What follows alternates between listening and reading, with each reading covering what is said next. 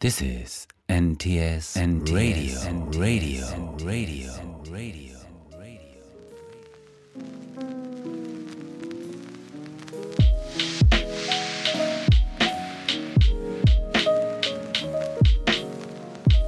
Hello and welcome to In Good Company on NTS Radio, a monthly show for working women with me, Otegha Uwagba. If this is the first time you're tuning in, a quick intro. I'm the founder of Women Who, which is a London based community for creative working women, and I'm also the author of the Sunday Times bestseller Little Black Book, a modern career guide for working women that you can find on Amazon or at all good bookstores. I've actually just published a new special edition of Little Black Book, which has a shiny gold cover and two additional chapters covering everything from how to manage a tricky boss to how to assert yourself at work. So do pick up a copy of that to make sure you finish 2018 on a work high. This podcast is all about providing you with the practical advice and fresh ideas that will help you work better, aided and abetted by some of the smart, successful, creative women I know. New episodes are released monthly, and you can listen to them live on NTS or download them via iTunes. So make sure you subscribe now to automatically get each episode straight to your phone. And speaking of practical advice, I've recently launched a new event format with Women Who called the Roundtables, which are a series of monthly workshops specifically created to help you find solutions to your career challenges. Part mentor session, part careers clinic, each roundtable consists of a structured three hour workshop led by yours truly. And they're basically a space for you to throw around ideas, build your network, and get advice from a group of like minded women. Head to our website, www.womenwho.co, to apply now. Today, I'm going to be talking to Georgia Spray, who's the founder of Partnership Editions, a platform that collaborates with emerging and mid career artists to create a selection of beautiful, unique, and accessibly priced art. If you're anything like me, you probably find the art world somewhat intimidating. And what's really drawn me to Partnership Edition since I first discovered it earlier this year is Georgia's focus on making sure the artwork she sells through the platform is truly accessible. Nothing on the website retails for more than £1,000, and most artworks cost significantly less. Then there's the fact that Partnership Editions really strives to take art beyond the traditional gallery setting. Think supper clubs, talks, workshops, all of which are curated with Georgia's exquisite good taste, not to mention pop ups with the likes of fashion brand of the moment Rixo and the supremely classy department store Liberties. One of the things I was really interested to find out is how exactly Georgia's managed to build such a refined brand in such a short amount of time, so you'll hear more about that shortly. Also, coming up, an Ask Otegha segment in which I give some advice to someone who really struggles when it comes to public speaking. But before I get into that, here's Georgia. Partnership Editions is a curated platform um, of emerging artists, um, unearthing the exciting talent of the future. Um, the idea is it's accessibly priced um, and geared towards the sort of fledgling collector or the first time buyer. And when did you launch it and why did you decide to launch it? Um, I launched it in January 2017. So that's not that, that's quite recently. Quite recently, yeah. Um, it's coming up to two years, yeah. It feels like it's been going for longer in a good way. Like Yeah. It feels more established. Well, I kind of feel like it hasn't been going for that long because I only kind of went full time on it recently. But it all started um, because I was working in the art world uh, and I went freelance as a consultant in 2016. And in that time, um, lots of friends were sort of saying, Where can I buy affordable art? Um, and they were sort of at a stage where they were moving into their first flat or, you know, kind of felt like they were above the IKEA kind of hanging, about to say hanging an IKEA. IKEA clip frame in their flat and were very house proud um, and had probably decorated all the rest of their flat but hadn't ever really thought about what goes on the walls. Um, and because I worked in the art world, they came to me and said, you know, where can we buy really good affordable art? Um, and I genuinely didn't really feel kind of confident in recommending one place that was sort of a go to, um, which had the balance of being affordable and good quality or curated. Um, and so it kind of got me thinking about how I could merge a sort of platform for emerging collectors and, and emerging artists. Um, so it all really started as a bit of an experiment because I was, as I say, I was I was a freelance art consultant actually in contemporary African art at the time, um, and had other projects going on and was still kind of doing the odd day um, here and there for uh, an art dealer called Ivor Braka, um, and I had this idea and I kind of I actually spoke to my dad who said because I went to him and I said you know I've got this business idea and he, he sort of encouraged me that rather than writing a long business plan or thinking about it to just go and do it. Uh, I was lucky enough to have a couple of friends who were artists, um, and speaking to them was like the best way of strategically planning a business because I could really kind of get to grips with what artists wanted as well. And it was, you know, I had the demand or the conversations with friends who clearly wanted sort of affordable art and then being able to have really kind of candid conversations with the artists themselves to say as an emerging artist who's just left art school what do you want? I think the whole sort of playing field for artists is really changing because i don't think artists want people necessarily to take ownership anymore or to have exclusivity with because the traditional gallery model is that you would be exclusive to a gallery um, and they would represent you. And um, I think a lot of things are changing because artists kind of have their own brand already, and with things like Instagram, they can they can sort of market themselves and often sell their own work as well. So I don't I didn't want to crush that um, because I think you know autonomy as an artist is a really brilliant thing. Um, but that's kind of how the name Partnership Editions came about because the idea was that it was a kind of a collaborative um, thing rather than taking ownership of of the artist and putting it sort of under my own name because a lot of a lot of traditional art galleries are the art kind of the gallerist's name and then the artist sort of slot into that. So um, the idea of calling it partnership editions was like quite a neutral name that meant you know that was all about the idea of collaboration. So how does it work? Do the artists you work with create artwork specifically and exclusively for partnership editions or do they just sell their stuff through you uh, it's a bit of a combination actually because um, either i might meet an artist um, and go to their studio and I can see that there's pre existing work that would be a really good fit. Um, or if I approach an artist, um, for example, there's an artist I work with called Hester Finch who um, I discovered her work through the House of St Barnabas. Actually, I went and I saw that she had some amazing oil paintings there, um, and I approached her and said, "I absolutely love your work um, I realise it's probably slightly above the the price point that my collectors are looking for. Um, but would you ever, you know, think of either doing a print or um, collaborating on something that could be more affordable? Um, and she then came up with the idea of, well, work on paper is a really great solution for artists because um, rather than a big canvas or something that might be more time consuming, it could be a drawing or a sketch, um, which might be something that they could create a series from that's mm. perhaps less time consuming, um, but I, in my opinion, equally beautiful. And yeah, I've seen I've seen her work. Yeah, and um, so she started making pastel pastel works on paper, which is I'm sure something that she's done before, but maybe not that she'd done sort of on a commercial level or something that she'd really sort of put out there.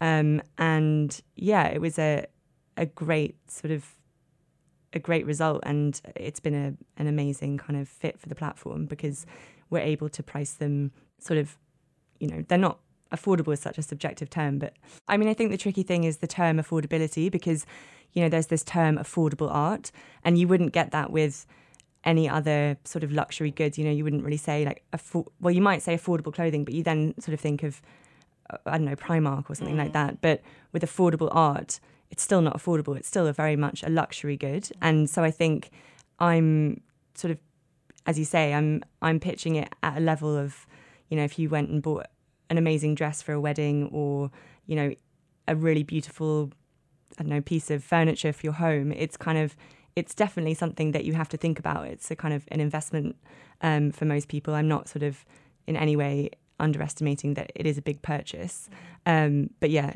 totally in the in the scheme of the art world, it's it's absolutely affordable. So, and what were the biggest challenges for you when you were getting this off the ground? Because it sounds like you did something really smart, which is you kind of started and then presumably you've kind of added to it and grown and seen what worked. But in those kind of initial few months, what were the bigger challenges?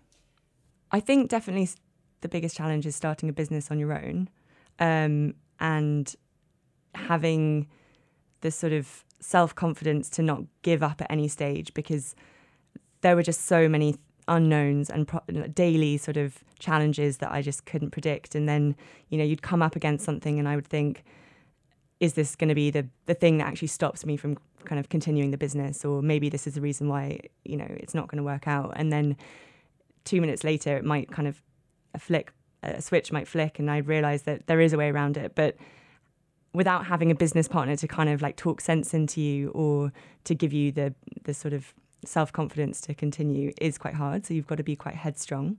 Um, but luckily, I have an amazing network of friends who kind of played that role, and also the artists um, often act as my kind of colleagues.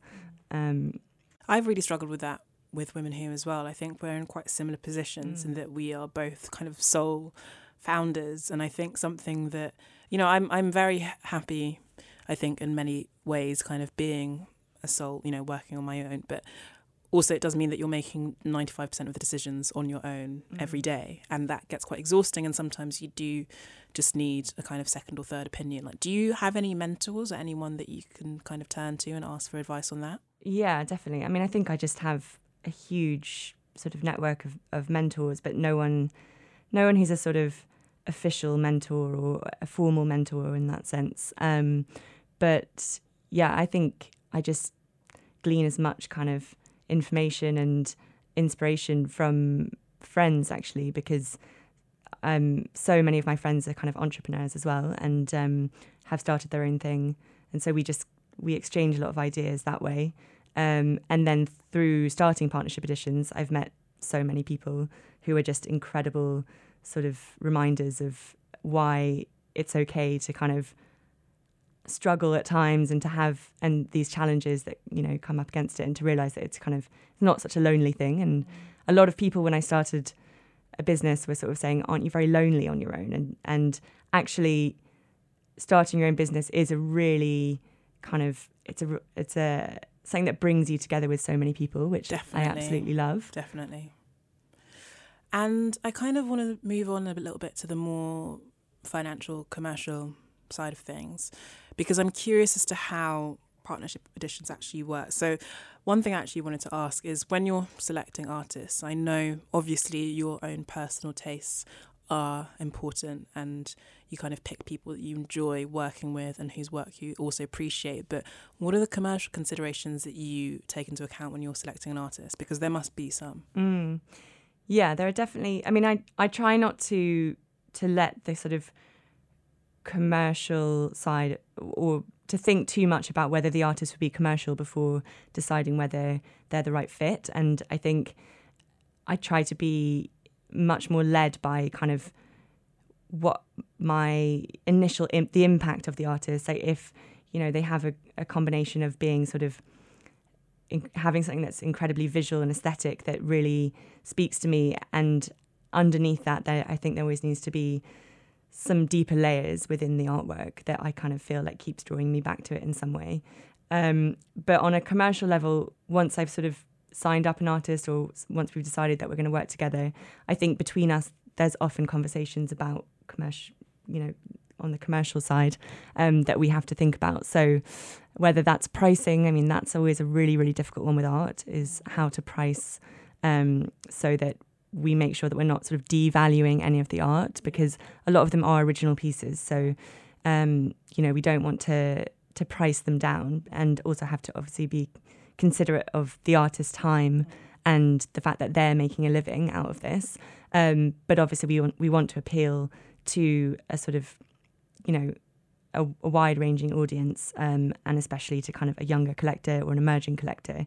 Um, so, I think the pricing element is quite um yeah a conversation that we we always have to bear in mind um and then there are other factors just like you know size and things like that which sounds so boring but No, I mean you're selling a physical product. Yeah, I mean obviously it is so much more than that and it has so much more significance, but you know, shipping, logistics, Yeah. distribution, storage, insurance, how do you factor all of those well it's in? often actually the um the difference between so if you if you were selling something below sort of a3 in size um which is yeah two a4 sheets of paper um often people are kind of willing to to buy that without thinking about where it's going to go um whereas you start getting any larger than that and people have to really have a place in mind where they want to put that um and then it becomes more of a conversation between a couple that live together or housemates because it's taking up a sort of,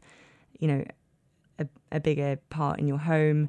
Um, so these are all kind of like really detailed, boring things to think about when it comes to art because you think art is something that is about, you know, your connection with the piece and it's about aesthetics. But um, I've kind of realized that you know sometimes I can just see patterns in the way that people buy.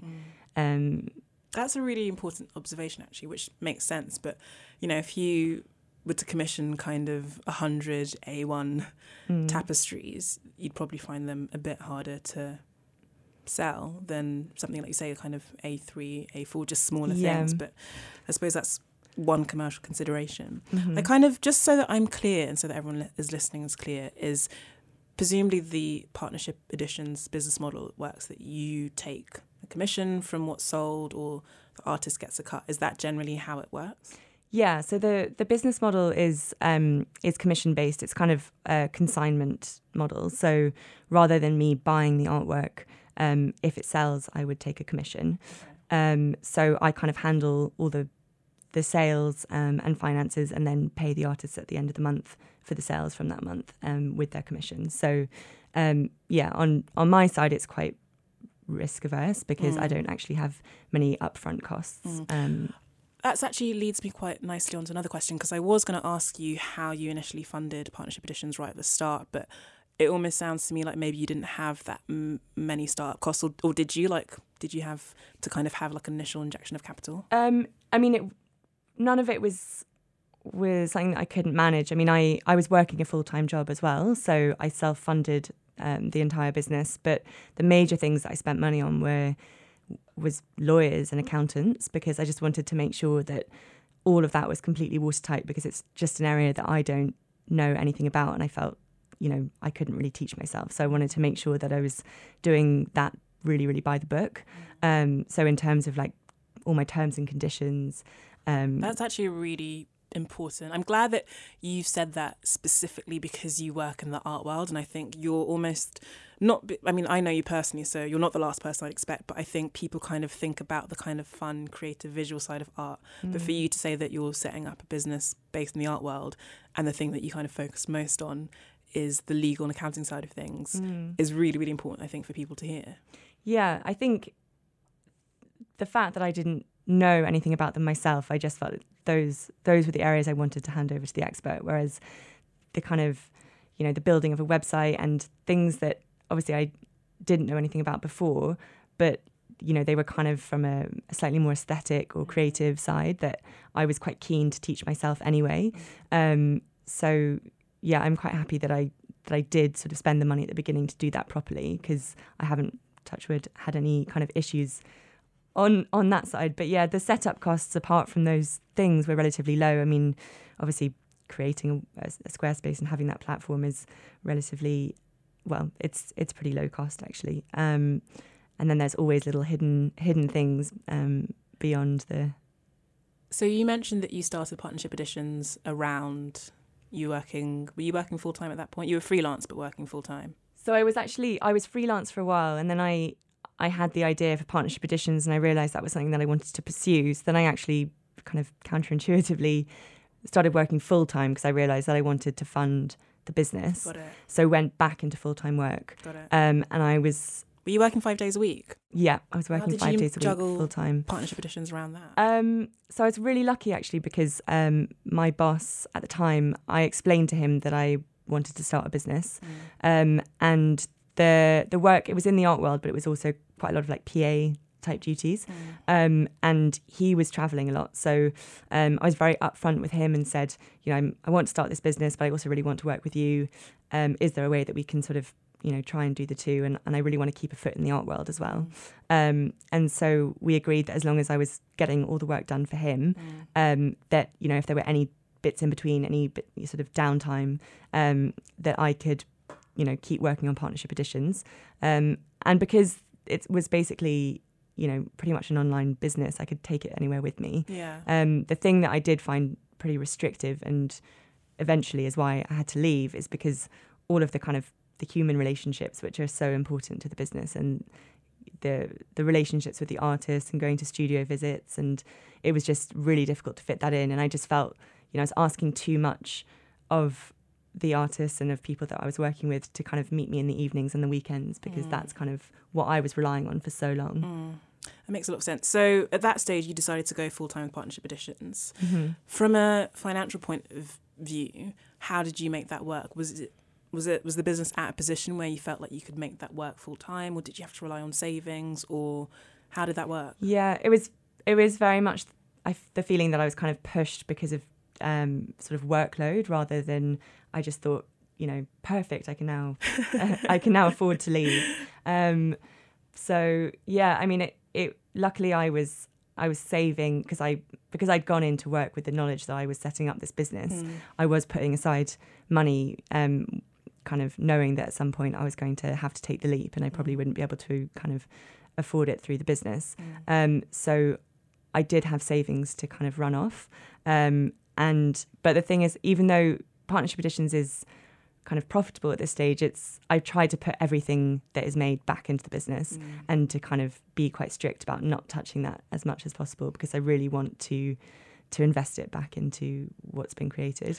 I'm smiling because I think in so many ways your experience and your decisions completely reflects mine and what I've done Mm. with Women Who, and it's just quite gratifying to hear someone else say the same things. Um, Mm. But kind of moving on from money and finance now, um, I want to talk about the kind of PR and marketing side of partnership editions because I think you guys have a really incredible. I say you guys. it's Yeah. just you.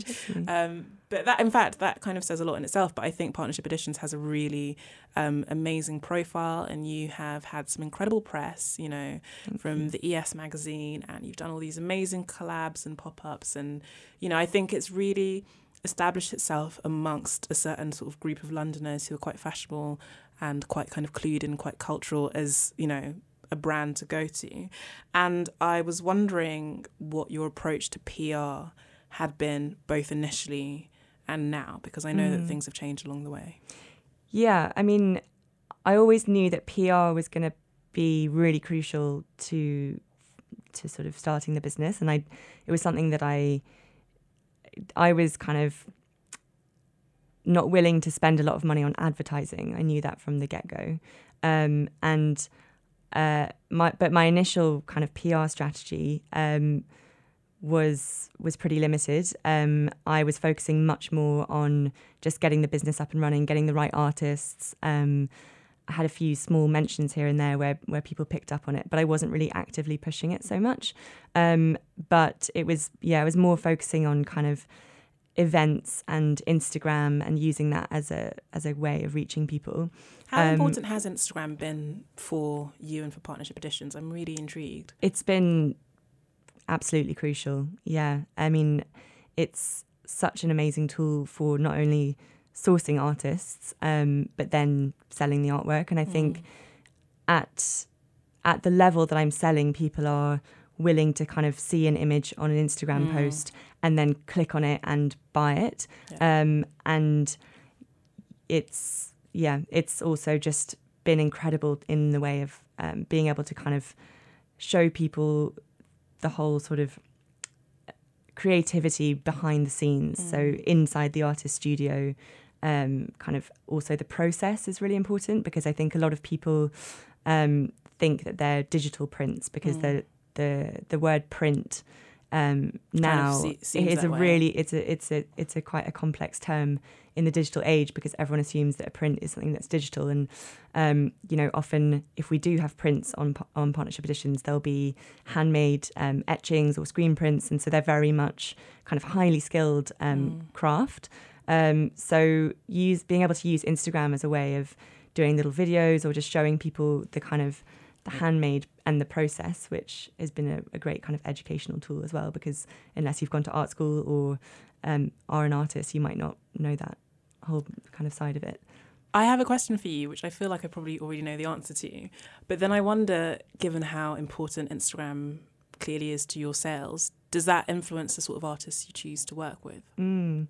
Yeah, so I think that's what I was kind of touching on earlier about trying not to think too much about whether an artist is commercial Mm. because you know I could just trawl through Instagram and find the artists that have the most following and think Mm. I'll just make a sort of like best of Instagram platform Mm. but actually I think you know if anything I'm looking for artists that have like a really raw talent and that's Yeah. not always you know people shouldn't be so concerned with the likes I think that's one of the dangers of Instagram it's very much a you know a kind of double-edged sword because people can become too obsessed by creating work that they think people want to see, Mm. and that's when you can kind of lose the integrity or authenticity of an art form. Well, there's a kind of, I think in every kind of sort of side of visuals, there's kind of an instant aesthetic. So Mhm. whether it comes to book covers or whether it comes to, you know, interiors, whether it comes to art, whether it comes to clothes, like there are very, you know,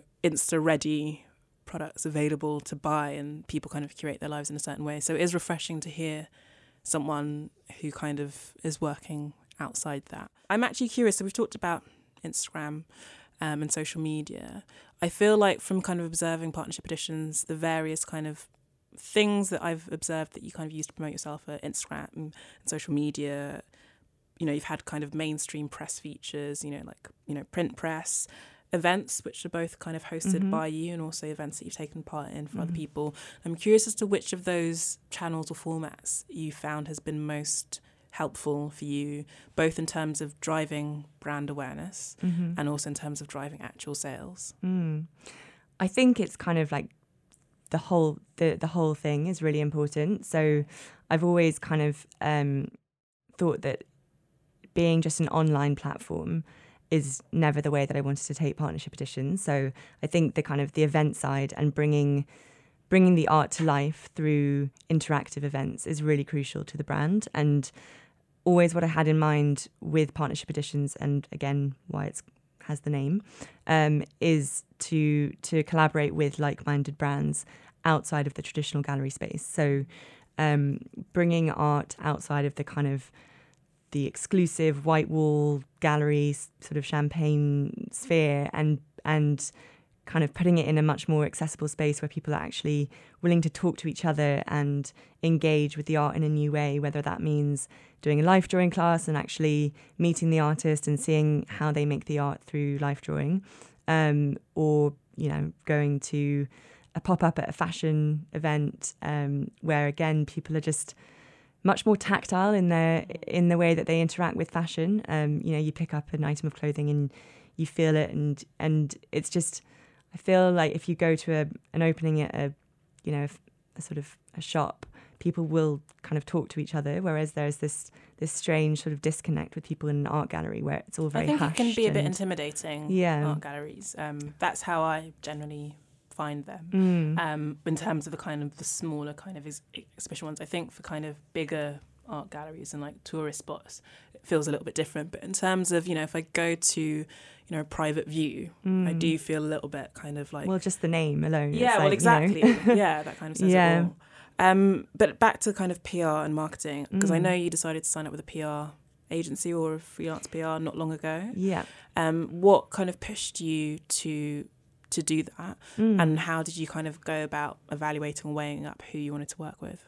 So it all kind of happened. I was it, I was quite surprised. It wasn't necessarily an intentional thing. Um, she actually contacted me on Instagram, um, and I think it was off the back of I did an exhibition with Alexa Co um, at Bank and Bow, and uh, we did these a run of events. It was over International Women's Day. We did a, a run of events with some other incredible kind of female entrepreneurs and creatives, um, and I think the kind of the reach was quite wide. Um, and so I think possibly Lucy picked it up from there and just got in contact. And um, once we started speaking, I kind of immediately understood that she really got the brand. And um, I would have been quite apprehensive to to decide that PR would be the first thing I'd spend money on because I actually have a, a background in in PR myself, and um, so I kind of always thought I could do that, you know, on my own.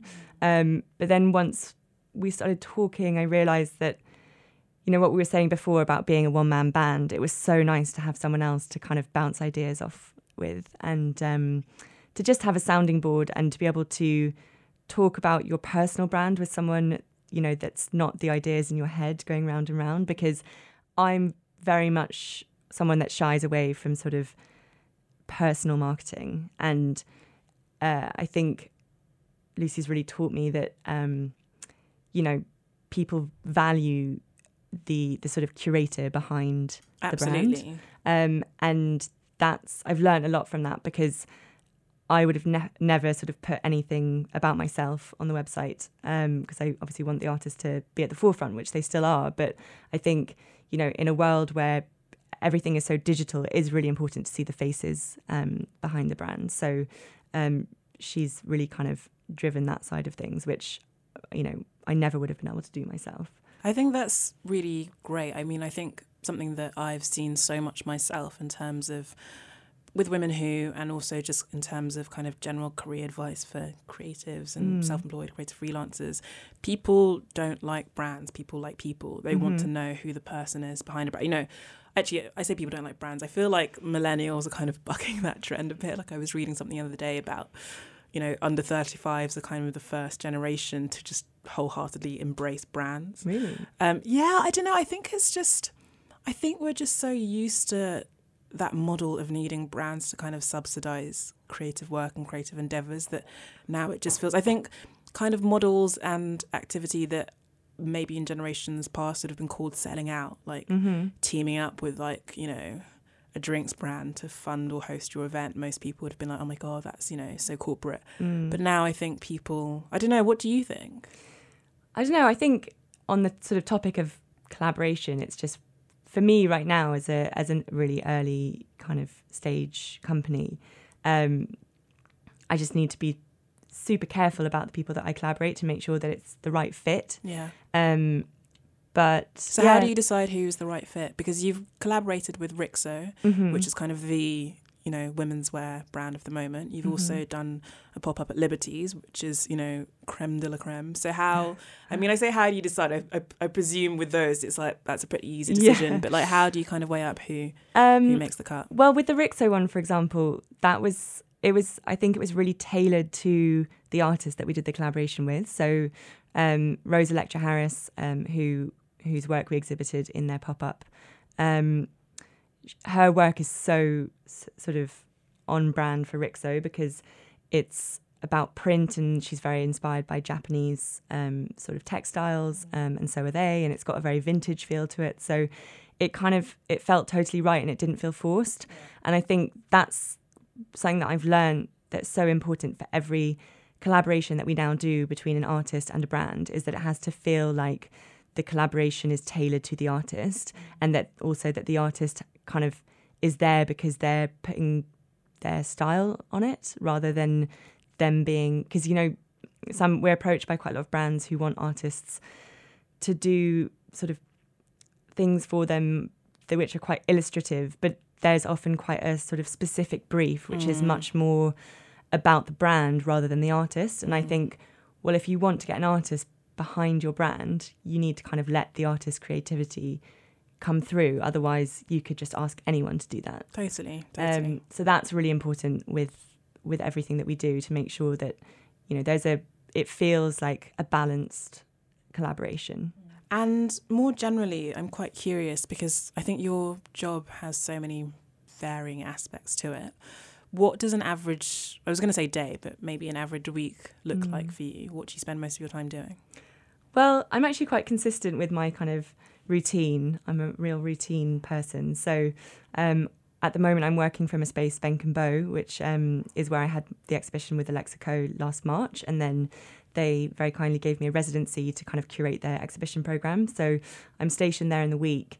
Um, and I pretty much, I mean, there's now a steady stream of just admin that I have to get through every day. The admin. Uh, yeah. It kills me. so, you know, sending out shipments and replying to emails. I mean, obviously, it seems like quite an automated um, website on the face of it, but there's a lot of, you know, encouragement and questions that, that go on with someone who wants to make their first art purchase. Mm. So, a lot of people, which I love because that is what it's all about, you know, um, a lot of people get in touch beforehand and want to find out more about the artwork. Mm. Um, so but that is time consuming. Yeah, it's really time consuming. And, you know, I've kind of realized that even if you're selling something affordable, you're putting just as much effort into it as you would if it was, you know, ten thousand pounds, ten million pounds. It's mm. kind of mm. the same the same process um, goes into into that sale. So um, yeah, there is a lot of just emails and back and forth and admin. Um, and I'm also uh, which I I love. I'm in contact with the artist. It's a very like hands-on relationship. Um, I'm in contact with all of them, all of the London-based ones, pretty much every day on on WhatsApp. Um, so it's there's always ideas kind of about what's coming next, new releases, um, collaborations, pop-ups. Uh, the other thing that I've I've learned is that things happen so sort of immediately and out of the blue, and often, you know, people want to turn things around in a couple of days or a week. Um, so, which is is great because actually being a small business, I'm able to kind of react quite quickly and just get it done. Um, whereas I feel like if I was in a big brand with a lot of you know other sort of levels to kind of go to and people to pass things by, it might not happen. So Mm. it's quite great that we can kind of react quite quickly and get and and sort of collaborate on things um, quite sort of seamlessly. Um, so yeah, each day is pretty unpredictable, I'd say, but it's it's kind of it's got a routine to it. What would you say is the most challenging aspect of what you do? I think maybe you touched on it earlier when you talked about being Mm. a sole founder. Would you say that's the most challenging aspect, or are there other things? Yeah, I would say definitely. I think what I've realised is that the most challenging thing is if you're working on your own that you can't take things personally because Mm. your brand becomes part of you, and so anything that you know doesn't come through from a business point of view, it's really hard not to take it as a sort of personal insult or Mm. to to get emotional. So I've really had to kind of thicken my skin on that on that level, I think, um, and realize that you know it's just business, um, and yeah, also kind of finding the time to to step away from business, kind of in the evenings or in social occasions, and to to have that divide between you know because you are your you are your brand and you are you know you live and breathe it, and um, so that's definitely a major challenge, I'd say. And what what would you say is the most surprising aspect of what you do? Like, what has surprised you most about, say, perhaps working full time on partnership editions? Um, I think I've just been surprised at how much you can teach yourself to do, um, and that's one of the the greatest things about having basically zero budget to create a business. Is I think that you just become much more resourceful and you you try things that you would never have even considered trying if you you know knew that you could just hire someone else to do it.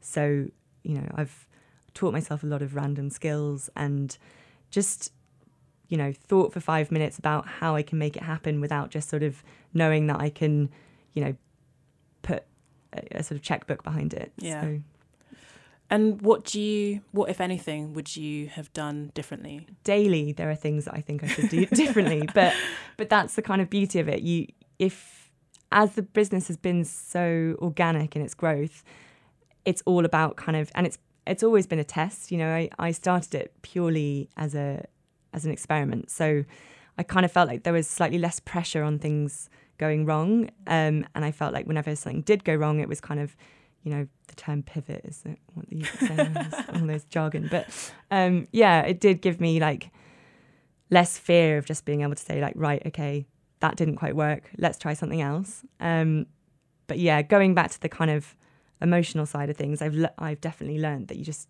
can't take it personally. Just got to be thick-skinned and think, right, move on. What next? Yeah, I think that's probably one of the biggest learnings I've had with Women Who. My mum, um, once I think I pitched something or I asked someone to do something, they said no. My mum was just like, well, not everyone's going to clap for you. And I was like, what? Like, I was expecting the sympathy Why? here. But Yeah. she, yeah, well, exactly. But I think um, learning that has been so Mm, useful for me in terms of kind of my journey. Um, and what, final question, what is next for you and for Partnership Editions, say in 2019? Well, in the very short term, I've got an exhibition coming up on the 15th of November um, at Benk and Bow, which is going to be 12 different artists creating, it's called Modernist Miniaturists, and it's lots of beautiful miniatures, which I love as a so small format art. Um, and then in the longer term, I think with the knowledge that at the moment it's kind of my curated edit of artists that I love, and the fact that um, you know I always think that the curation is so key to the whole kind of ethos of the business that I want to bring in guest curators rather Mhm. than just kind of try and expand and please everyone myself. I'd like to bring in guest curators who are kind of tastemakers in their own field. So not necessarily art curators, um, but just like anyone who's you know, an interesting founder, has their own story, Mm. um, has a connection with art, or just, you know, has a good sort of eye in Mm. any way, um, to, to start bringing in those sorts of people to kind of do guest edits or That sounds like a really introduce smart new idea. artists. Yeah.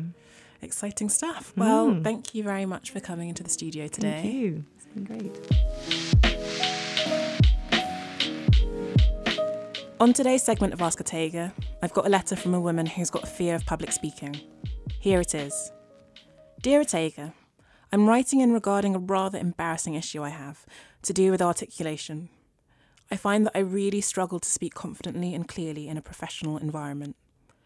I work in publishing within a respected magazine editorial team, and I often feel embarrassed to the point of completely loathing myself whenever I'm asked to speak publicly or when I'm in meetings with people more senior than me. My words come out jumbled. I forget the meanings of words I know very well. I get brain fog and say the wrong thing. Outside of a professional setting or when socialising with colleagues outside of work, I'm absolutely fine. I'm not sure if this issue is to do with nerves or because I'm multilingual or both. All I know is I'm tired of going home feeling stupid, humiliated, and like an imposter who'd be better off starring as Vicky Pollard from Little Britain. I really worry that people look down on me. My colleagues all happen to be middle or upper middle class, and I feel like I don't quite fit in as a woman from a poor working class background. How the hell do I get around this? Yours sincerely, Mrs. Stumblebum. Um, and I should point out there that Mrs. Stumblebum is the name that this letter writer gave herself, not me. Um, but I'm going to stick with it because it's actually quite cute. Um, so, first of all, Mrs. Stumblebum, the first thing I'd say is you shouldn't be at all embarrassed. Public speaking is actually one of those things that I think most people really struggle with and feel really nervous about and shy away from doing. It can be absolutely massively nerve wracking, especially if it's something you don't do very often or haven't ever done before. Um, and it's also self perpetuating. I think once you get it into your head that you can't do this, you tend to get anxious and nervous and fluff your lines, and it kind of becomes a bit of a cycle. You think you're bad at public speaking, so you get nervous, and then you kind of mess things up a bit when you do up do go up to have to do something publicly. Um, I consider myself just quite lucky. This isn't a brag, but I consider myself quite lucky in that because I had to do a lot of public speaking as a teenager, and then I ended up working in advertising where I was constantly pitching to clients and constantly having to get up and present. Um, I've kind of managed to get quite comfortable with public speaking, which has come in incredibly useful since I wrote a book and set up Women Who, because there's lots of public speaking that's involved in both those things. Um, and it also sounds like you've got kind of an additional hurdle here in that you're multilingual, which FYI is generally a huge professional advantage. So I wouldn't see that as a negative. Um, and I suspect maybe English isn't your first language, or that wasn't quite clear from your letter, but generally it seems like maybe the language thing is also a bit of an issue for you. Um, but then, given you said that you're completely fine in social situations, even when those social situations involve your colleagues, it sounds to me like this is just a really simple case of nerves. And you're in the majority there, so don't freak out. As I said, public speaking is something a lot of people struggle with and shy away from, so much so that I dedicated an entire chapter to how to be better at public speaking in Little Black Book. So I'm going to share a few of the top tips from that. The first and most important thing to bear in mind when it comes to public speaking is to practice as much as possible. Whether you're new to public speaking or you're a seasoned pro, just rehearse your talk or your presentation, whatever it is, as much as you can, both on your own and like in front of a mirror or in front of willing friends. Um, learn your presentation inside out, then practice delivering it to your friends or your housemates or your boyfriend the day before so that you're used to presenting that specific information in front of people. Also, the better you know your presentation, the less likely you're going to be left fumbling for the right words, which is yet another reason to get practicing.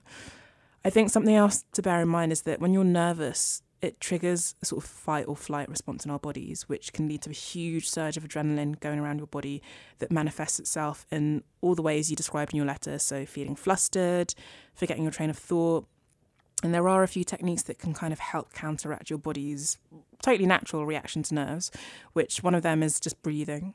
So, a few minutes before you're due to speak, do a bit of sort of meditation, kind of breathing, taking slow, deep breaths. Give your body much more oxygen, which is what it needs at that moment. And that can help calm you down and help to sort of alleviate any of the physical signs of nervousness nervousness you might be showing. Um, a really important thing is to make sure you've eaten something. Having an empty stomach can really exacerbate your anxiety. So make time for like a light snack or something an hour before your presentation. Don't try and give a good presentation on an empty stomach. Make sure you're well hydrated um, and have a glass of water handy whilst you're speaking in case your mouth starts to feel a bit dry. That can also be a good kind of stalling tactic, you know, just to kind of buy yourself a few seconds if you just kind of have a quick sip of water and then return to whatever you're saying. Um, if you're presenting sort of at like drinks functions or evening events, um, tempting as though it might be to rely on a bit of Dutch courage, I would really say that you should avoid hitting the booze beforehand. Alcohol dehydrates your body, which won't help if your mouth is feeling dry. And it also kind of makes you think a bit more slowly, so you might lose your train of thought, and that could slow your responses. So just kind of try and avoid alcohol in those situations.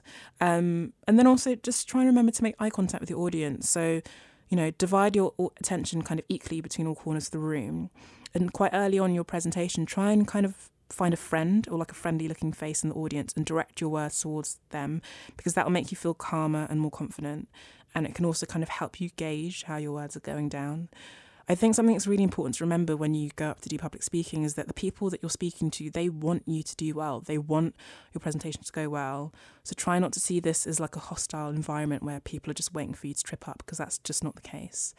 Um, I hope you find that helpful. And as I said, there's plenty more advice where that came from in the little black book. So do pick up a copy of that if public speaking is something that you struggle with. If you've got a career question you'd like my advice on during next month's Ask Otegha segment, just email podcast at womenwho.co and let me know what's on your mind. And that's it for this month. Thank you for tuning in. For more career inspiration and information, follow Women Who at Women Who on Instagram and Twitter or head to our website www.womenwho.co forward slash newsletter to sign up for our weekly newsletter, The Roundup, or to apply for a space on our mental workshop.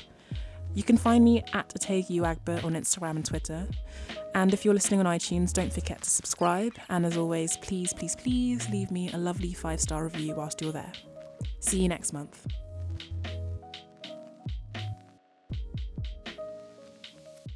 This is NTS, NTS Radio, Radio, Radio, Radio, Radio.